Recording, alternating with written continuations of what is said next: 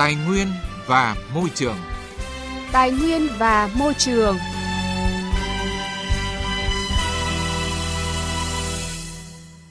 Các biên tập viên Quang Huy và Lê Thu xin kính chào và cảm ơn quý vị đang nghe chương trình Tài nguyên và Môi trường phát sóng trên kênh Thời sự VOV1 của Đài Tiếng Nói Việt Nam. Những nội dung chính sẽ có trong chương trình hôm nay. Chú nói xi măng nguyên cái ô tô này chạy suốt ngày đêm bụi lắm. Vợ chồng tôi số ôm suốt suốt này. Mũi móc cho lúc nào đen xỉ. Giường chiếu động đến là bụi mù không chịu. Hai vị viêm họng đứa nào cũng vậy thôi bụi lắm đi ra đường này mà mặc quần áo trắng là vì bẩn hết thôi lúc nào cũng đi cầu trang mà nhà cứ lau xong lại thành một lớp nữa đây là những gì mà người dân ở xã Thanh Hải, Thanh Thủy, Thanh Tân và thị trấn Kiện Khê, huyện Thanh Liêm, tỉnh Hà Nam đang phải chịu đựng hàng giờ, hàng ngày do việc khai thác vận chuyển của các mỏ đá, nhà máy xi măng đang hoạt động trên địa bàn huyện. Nội dung này sẽ được chúng tôi đề cập trong mục vấn đề và sự kiện. Tại sao vai trò kiểm tra giám sát của cộng đồng đối với vấn đề môi trường chưa được coi trọng? Sẽ có trong phần tiếp theo của chương trình. Phần cuối chương trình trong mục cùng lắng nghe và bàn luận, chúng tôi giải đáp một số câu hỏi liên quan đến lĩnh vực môi trường. Trước hết, chúng tôi chuyển đến quý vị và các bạn một số thông tin về chống ô nhiễm rác thải nhựa đáng chú ý.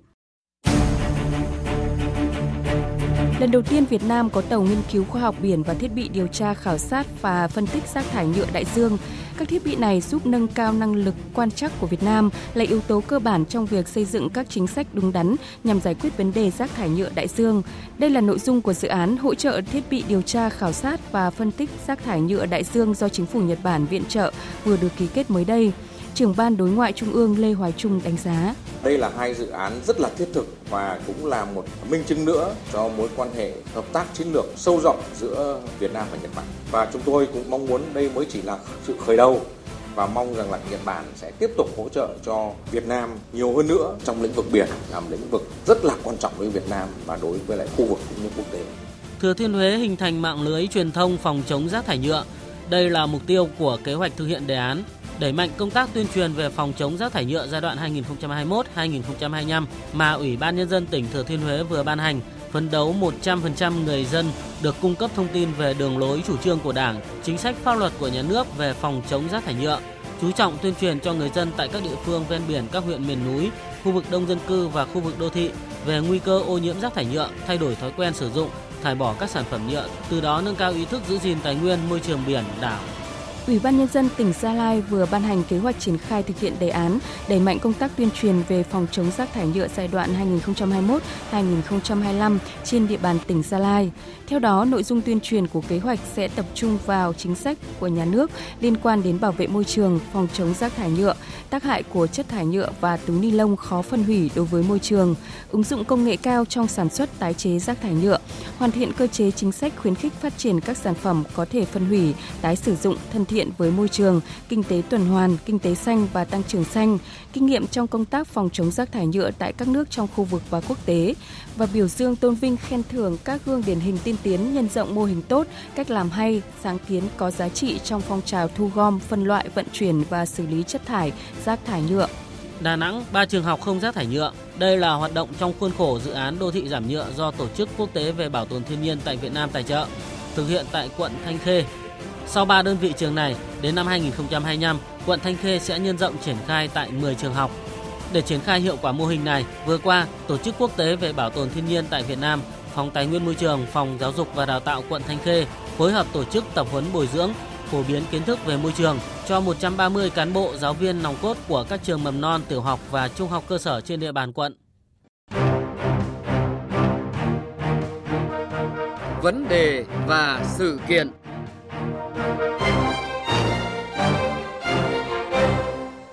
Thưa quý vị và các bạn, chỉ một xã nhỏ với hơn 10.000 dân, xã Thanh Nghị, huyện Thanh Liêm, tỉnh Hà Nam đang phải chịu đựng hàng chục doanh nghiệp sản xuất xi măng, khai thác mỏ đá, chế biến vật liệu xây dựng, gây ô nhiễm môi trường nghiêm trọng trong nhiều năm qua.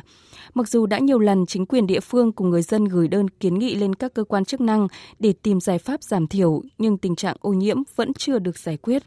Phóng sự của phóng viên Đài tiếng nói Việt Nam. Đây là tiếng động từ hàng chục chiếc xe tải chở vật liệu đá xi măng trên con đường dẫn vào xã Thanh Nghị, huyện Thanh Liêm, tỉnh Hà Nam. Cùng với tiếng ồn phát ra từ nghiền đá của các mỏ khai thác đá đã tạo ra khung cảnh hỗn loạn tại khu vực xã Thanh Nghị. Mặt đường được phủ một lớp đất đá rơi vãi dày đặc. Hai bên đường, cây cối cũng bạc trắng bởi bụi bao phủ. Mỗi ngày có đến cả nghìn lượt xe trọng tải lớn nhỏ chở vật liệu đá đi trên con đường này. Đã hàng chục năm nay, chiếc khẩu trang luôn là người đồng hành cùng ông Phạm Xuân Tiến và hàng trăm người dân ở thôn Bồng Lạng, xã Thanh Nghị. Ông Phạm Xuân Tiến cho biết, cây cối nhà cửa dọc hai bên đường bám bụi trắng xóa. Người dân ngồi trước cửa nhà làm những công việc hàng ngày cũng phải đội mũ, bịt khẩu trang kín mít. Mỗi lượt xe tải đi qua lại làm khuấy đảo cát bụi trên đường rất ô nhiễm. Chứ nói xi măng nguyên cái tụ ô tô này chạy suốt ngày đêm bụi lắm. Vợ chồng tôi số ốm suốt suốt ngày. Mũi móc cho lúc nào đen xỉ. Giường chiếu động đến là bụi mù không chịu được. Ôi, chẳng nào suốt ngày hỏi. Không chỉ người dân xã Thanh Nghị, mà hiện hàng vạn người dân ở các xã Thanh Hải, Thanh Thủy, Thanh Tân và thị trấn Kiện Khê cũng rơi vào cảnh tương tự. Ngoài ô nhiễm khói bụi, tiếng ồn, nhiều nhà còn bị nứt nẻ khiến không ít người dân tìm cách bỏ đi nơi khác sinh sống.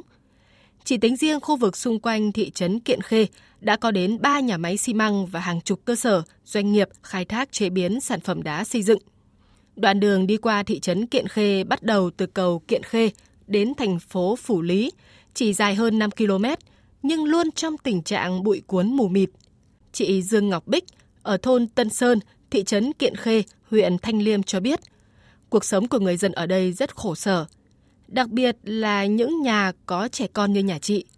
Chị Dương Ngọc Bích cho biết chắc chị sẽ phải tìm cách chuyển đến nơi khác sinh sống, chứ ở đây chắc chị và các con không sống nổi. Nhà cứ lau xong lại bụi đầy, con thì ốm liên tục thôi. Ho rồi sổ mũi, cơ bản là bụi quá, ho nhiều. Hay bị viêm họng, đứa nào cũng vậy thôi. Bụi lắm đi ra đường này mà mặc quần áo trắng là về bẩn hết thôi. Lúc nào cũng bịt khẩu trang mà nhà cứ lau xong lại thành một lớp nữa, khiếp lắm. Ốm suốt và có cơ hội mà đi ở chỗ khác thôi, chứ mà ở đây thì khổ lắm. Trao đổi với phóng viên Đài Tiếng Nói Việt Nam về vấn đề này, ông Nguyễn Văn Điểu, Phó Chủ tịch Ủy ban Nhân dân huyện Thanh Liêm cho biết, thời gian qua cũng đã nhận được rất nhiều thông tin phản ánh của người dân về tình trạng ô nhiễm môi trường trên địa bàn. Ủy ban Nhân dân huyện cũng đã yêu cầu địa phương có biện pháp kiểm tra giám sát môi trường các doanh nghiệp trên địa bàn để hạn chế khắc phục tình trạng trên. Hiện tại huyện đang xây dựng và phát triển mô hình thành lập các tổ vệ sinh môi trường tại địa bàn các xã có tình trạng ô nhiễm nặng để phun nước, quét dọn nhằm hạn chế bụi, đất đá rơi vãi. Tuy nhiên, đây cũng chỉ là biện pháp tạm thời, còn về lâu dài phải có biện pháp xử lý triệt để vấn đề này. Từ cái bụi này, từ cái bức xúc của người dân này thì tỉnh cũng đã họp rất nhiều với các sở ngành và liên quan đến hai huyện mà khai thác nguyên vật liệu của nhà máy xi măng thống nhất đầu tiên là giao cho huyện Thanh Liêm rồi giao cho huyện Điện Bảng là xây dựng cái đề án giảm thiểu ô nhiễm môi trường đáy đến thời điểm này chúng ta thực hiện cái đề án này từng bước một từng giai đoạn một thì tôi cho rất hiệu quả nó giảm nhiều ô nhiễm môi trường tương đối để giảm thiểu tình trạng ô nhiễm môi trường tại khu vực huyện Thanh Liêm và huyện Kim Bảng, năm 2016, Ủy ban Nhân dân tỉnh Hà Nam đã triển khai đề án tổng thể giảm thiểu ô nhiễm môi trường khu vực Tây Sông Đáy. Trong đó, Ủy ban Nhân dân tỉnh đã yêu cầu các doanh nghiệp thực hiện ngay các biện pháp giảm thiểu ô nhiễm môi trường đã cam kết trong báo cáo đánh giá tác động môi trường. Các nhà máy xi măng duy trì hoạt động lọc bụi tĩnh điện và hệ thống lọc bụi khác tại vị trí nghiền vật liệu trong suốt thời gian hoạt động – và các doanh nghiệp phải lắp đặt thiết bị quan trắc tự động. Nếu doanh nghiệp nào không hoàn thành, tỉnh sẽ đình chỉ hoạt động hoặc thu hồi giấy phép theo quy định của pháp luật. Tuy nhiên, hiện vẫn còn các cơ sở sản xuất vật liệu xây dựng, khai thác khoáng sản không tuân thủ theo quy định. Chính vì vậy, tình trạng ô nhiễm môi trường không được cải thiện là bao. Ông Lê Văn Hưng, Tri Cục trưởng Tri Cục Bảo vệ Môi trường tỉnh Hà Nam cho biết. Một số doanh nghiệp là cái năng lực tài chính cũng còn hạn chế, chậm thực hiện được các cái giải pháp bảo vệ môi trường hoặc là thực hiện nó không được đồng bộ. Một số cái khu vực khai thác chế biến thì làm xa cái nguồn nước nên việc giảm thiểu bụi bằng phương pháp tưới dập bụi cũng có những cái khó khăn và các cái tuyến đường dùng chung cũng chưa được cứng hóa hết cho nên là một số đoạn cũng đã xuống cấp và cũng chưa được sửa chữa thường xuyên nên gặp nhiều khó khăn trong cái công tác vận chuyển và cũng gây ra bụi của cái khu vực Thưa quý vị, thưa các bạn, mặc dù ngành khai thác khoáng sản, sản xuất xi măng đã đem lại nguồn lợi rất lớn và giải quyết được nhiều lao động cho tỉnh Hà Nam, nhưng không thể đánh đổi môi trường sống để lấy phát triển kinh tế. Bởi theo như tính toán thì chi phí chúng ta phải bỏ ra để xử lý, khắc phục ô nhiễm và suy thoái môi trường tài nguyên sẽ lớn gấp 3 lần những gì chúng ta thu được từ sự tăng trưởng kinh tế. Chính vì vậy, tỉnh Hà Nam cần phải có những giải pháp quyết liệt hơn nữa để giải quyết tình trạng này. Vâng, để người dân được sống thân thiện với môi trường, ngoài việc hoàn thiện hệ thống pháp luật về môi trường, cần có sự chung tay giám sát, phản biện của mỗi người dân. Không thể coi việc bảo vệ môi trường chỉ là trách nhiệm riêng của cơ quan nhà nước. Tuy nhiên, vấn đề này trong thời gian vừa qua chưa được coi trọng một cách đúng mức. Phản ánh của phóng viên Đài tiếng nói Việt Nam. Theo luật bảo vệ môi trường năm 2014, chủ dự án phải tham vấn cơ quan tổ chức cộng đồng chịu tác động trực tiếp bởi dự án. Và ngay trong điều 28 Hiến pháp nước Cộng hòa xã hội chủ nghĩa Việt Nam năm 2013 cũng nêu rất rõ, công dân có quyền tham gia quản lý nhà nước và xã hội, tham gia thảo luận và kiến nghị với cơ quan nhà nước về các vấn đề cơ sở địa phương và cả nước. Tuy nhiên, không phải dự án nào cũng thực hiện nghiêm ngặt việc tham vấn cộng đồng. Theo quy định, bất kỳ doanh nghiệp nào trước khi xây dựng dự án thì đều phải có báo cáo đánh giá tác động môi trường. Khi đánh giá tác động môi trường, theo quy định, chủ dự án phải tham vấn cộng đồng, nhưng chủ dự án lại có quyền quyết định còn người được tham vấn thì không. Chính vì vậy, không ít chủ dự án lợi dụng quy định này để coi việc tham vấn cộng đồng là thủ tục hình thức làm cho có. Vấn đề cốt lõi của việc tham vấn cộng đồng là trách nhiệm giải trình sau tham vấn và minh bạch thông tin để dư luận công luận giám sát. Phó giáo sư tiến sĩ Nguyễn Đình Hòe, Tổng thư ký Hội Bảo vệ Thiên nhiên và Môi trường Việt Nam cho rằng Hiện nay vẫn chủ yếu là dội từ trên xuống. Ý kiến cộng đồng nhiều khi được tham vấn lấy lệ đây là thói quen ăn sâu từ thời bao cấp. Nhiều nơi có cái lệ là quy hoạch nào của trung quyết xuống thì địa phương chỉ có chấp hành thôi. Mặt khác thì do được phân cấp quản lý, nhiều địa phương có những quy hoạch sử dụng tài nguyên không hiệu quả. Trên thực tế, việc phối hợp phân nhiệm giữa các cơ quan tổ chức trong vấn đề bảo vệ môi trường hiện nay còn chung chung, chưa thực sự có hiệu quả. Thậm chí, người dân còn có tâm lý e ngại, không dám lên tiếng tố các doanh nghiệp vi phạm pháp luật về bảo vệ môi trường. Ông Trương Công Đại, Tri Cục trưởng Tri Cục Bảo vệ Môi trường tỉnh Bắc Giang kiến nghị cần có cơ chế giúp đỡ, tạo điều kiện cho người dân, đặc biệt chính những người lao động trong các doanh nghiệp để phát huy vai trò tiếng nói của mình tại cộng đồng. Ảnh hưởng như thế nào đến công nhân chúng ta đã có đánh giá gì chưa? Và người công nhân phải chịu đựng cái này như thế nào? Và người công nhân phản ánh lại, phản ứng lại cái này như thế nào? Có thực sự mạnh mẽ chưa? cái nhận thức của người công nhân đối với cái cuộc sống với cái chịu đựng của mình như thế nào? Thì cái này chúng trong quá trình chúng tôi rất là muốn tập huấn, nâng cao nhận thức để người ta nhận thức được vấn đề này. Và phản ứng cũng phải theo đúng cái hành lang pháp lý chứ không thể là tùy tiện được theo các nhà khoa học, báo cáo đánh giá tác động môi trường thời gian qua hầu như chỉ quan tâm đến ô nhiễm mà thiếu chú trọng dự báo tác động đến các hệ sinh thái tự nhiên, sức khỏe và xã hội. Thậm chí, báo cáo đánh giá tác động môi trường của dự án này được sao chép cho dự án khác. Đây là các vấn đề được các quy định báo cáo đánh giá tác động môi trường của các tổ chức quốc tế và các quốc gia đặc biệt quan tâm. Ngoài ra, các văn bản pháp luật về báo cáo đánh giá tác động môi trường cũng còn thiếu các quy định công khai và phổ biến sớm thông tin phù hợp minh bạch, có ích và dễ tiếp cận, chưa quy định tương tác hai chiều, tiếp thu và trả lời ý kiến trong hoạt động tham vấn. Ông Nguyễn Thế Trinh, nguyên viện trưởng Viện Chiến lược Chính sách Tài nguyên Môi trường cho biết. Địa phương bây giờ họ cũng ý thức được tốt hơn về vấn đề môi trường. Chiến lược bảo vệ môi trường đến 2010 tầm nhìn 2030 khi làm việc với tỉnh ấy, thì người ta bây giờ người ta nhìn rất rõ. Người ta nói thẳng bây giờ những doanh nghiệp nào mà gây ô nhiễm môi trường dù có bao nhiêu họ cũng không cho đầu tư nữa. Tức là một lúc nó phải phối hợp nhiều cái yếu tố và nếu mà chúng ta làm mạnh thì cũng là cái răn đe ngay từ ban đầu.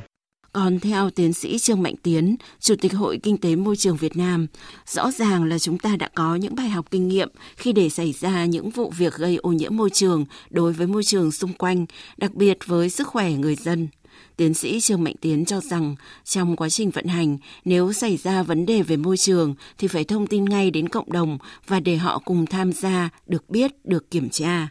Đấy là những điều ghi trong hiến pháp. Chính thế cho nên chúng tôi thấy là việc công khai là hết sức quan trọng. Công khai ngay từ cái báo cáo đánh giá động môi trường, những các điều kiện yêu cầu đấy ở trong luật là có ghi là phải thông tin rõ. Thứ hai là gì? Khi được biết như vậy rồi thì những cái yếu tố đấy là không chỉ các cơ quan nhà nước theo dõi mà cả người dân người ta tham gia vào thì sẽ phát hiện được những cái gì mà còn uh, chưa hoàn hảo thì để chúng ta hoàn thiện nó và như vậy thì tôi đảm bảo rằng nếu chúng ta làm tốt như vậy thì cái việc mà gây ô nhiễm môi trường khi vận hành cũng như về sau này sẽ cơ bản giải quyết được vấn đề ô nhiễm môi trường không có cái khiếu nại của dân nữa. Thưa quý vị, thưa các bạn, bảo vệ môi trường chính là bảo vệ sự sống. Trên thế giới, các nước đã cùng nhau cam kết nhiều hiệp định về bảo vệ môi trường. Chính phủ cũng đã ban hành nhiều văn bản pháp luật về bảo vệ môi trường nhằm xử lý, gian đe những tổ chức cá nhân có hành vi làm tổn hại đến môi trường, rồi các công nghệ xử lý rác thải, phát minh khoa học ra đời nhằm giảm thấp những tác động đến môi trường. Nhưng gần nhất, thiết thực nhất vẫn là nhận thức và cách ứng xử của mỗi người dân với môi trường xung quanh.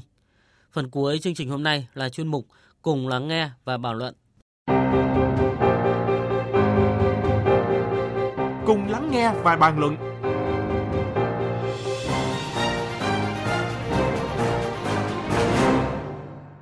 Chuyên mục cùng lắng nghe và bàn luận hôm nay chúng tôi sẽ giải đáp những thắc mắc của quý vị thính giả xung quanh lĩnh vực môi trường. Thính giả Nguyễn Đông ở Đồng Nai hỏi: một Dự án đã đi vào vận hành trong báo cáo đánh giá tác động môi trường được phê duyệt ban đầu, chất thải phát sinh của công trình bảo vệ môi trường sẽ được đơn vị có chức năng xử lý hút trực tiếp chất thải ở dạng lỏng để đem đi xử lý theo luật quy định. Vậy nên sau khi đầu tư máy ép, đơn vị có chức năng xử lý sẽ tiếp nhận chất thải phát sinh của công trình bảo vệ môi trường ở dạng rắn. Xin hỏi, việc thay đổi này có cần phải báo cáo lên Bộ hay bổ sung thông tin thay đổi vào báo cáo đánh giá tác động môi trường hay không? 2. Bùn thải sinh hoạt của công ty được xác định là chất thải rắn công nghiệp thông thường, vậy có cần thiết phải xây dựng khu vực lưu trữ bùn hay không? Nếu cần thiết phải xây dựng, công ty chúng tôi có thể sử dụng kết hợp khu vực lưu trữ bùn thải sản xuất hiện hữu đang vận hành hay không? Tổng cục Môi trường trả lời câu hỏi của thính giả như sau.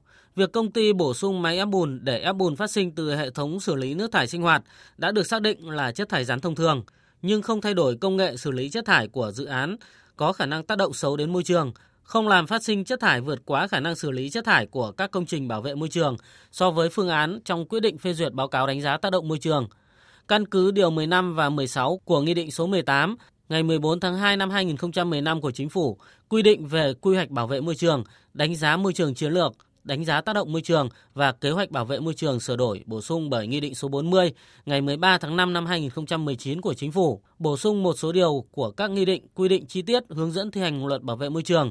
Nội dung điều chỉnh nêu trên không thuộc đối tượng phải lập lại báo cáo đánh giá tác động môi trường và cũng không thuộc đối tượng phải báo cáo bằng văn bản cho cơ quan phê duyệt báo cáo đánh giá tác động môi trường của dự án.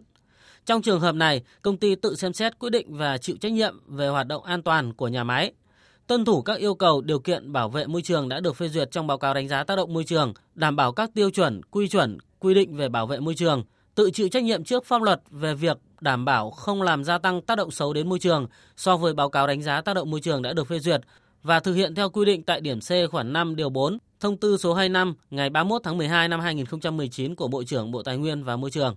Thính giả Dương Tấn Toàn ở Gia Lai hỏi, với đặc điểm địa hình miền núi vào mùa mưa thường xảy ra hiện tượng sạt lở đất đá, gây ảnh hưởng đến tính mạng của người dân. Để đảm bảo an toàn cho người dân, xã đã đề xuất phương án bạt mái ta luy và khối lượng đất đá này không sử dụng mà đem đi đổ thải, khối lượng khoảng 90.000 mét khối. Tôi xin hỏi, đối với trường hợp này, có phải làm kế hoạch bảo vệ môi trường hoặc báo cáo đánh giá tác động môi trường hay không? Đối với câu hỏi của thính giả, Tổng cục Môi trường trả lời như sau. Do hạng mục thực hiện bạn mái ta luy và khối lượng đất đá này không sử dụng mà đem đi đổ thải, khối lượng khoảng 90.000 mét khối, chưa rõ nằm trong dự án hoặc phương án sản xuất kinh doanh dịch vụ có tính chất quy mô như thế nào nên chưa đủ thông tin để hướng dẫn chi tiết. Đề nghị thính giả căn cứ vào quy mô tính chất thời gian thực hiện của dự án hoặc phương án sản xuất kinh doanh dịch vụ có hạng mục nêu trên, đối chiếu với phụ lục 2, 3, 4 kèm theo Nghị định số 19 đã được chỉnh sửa, bổ sung tại Nghị định số 40 để xác định đối tượng làm kế hoạch bảo vệ môi trường hay báo cáo đánh giá tác động môi trường. Xin cảm ơn quý thính giả đã gửi câu hỏi về chương trình hôm nay. Đến đây thời lượng của chương trình Tài nguyên và Môi trường đã hết. Biên tập viên Lê Thu và Quang Huy xin kính chào quý vị và các bạn. Hẹn gặp lại chương trình này vào thứ tư tuần sau.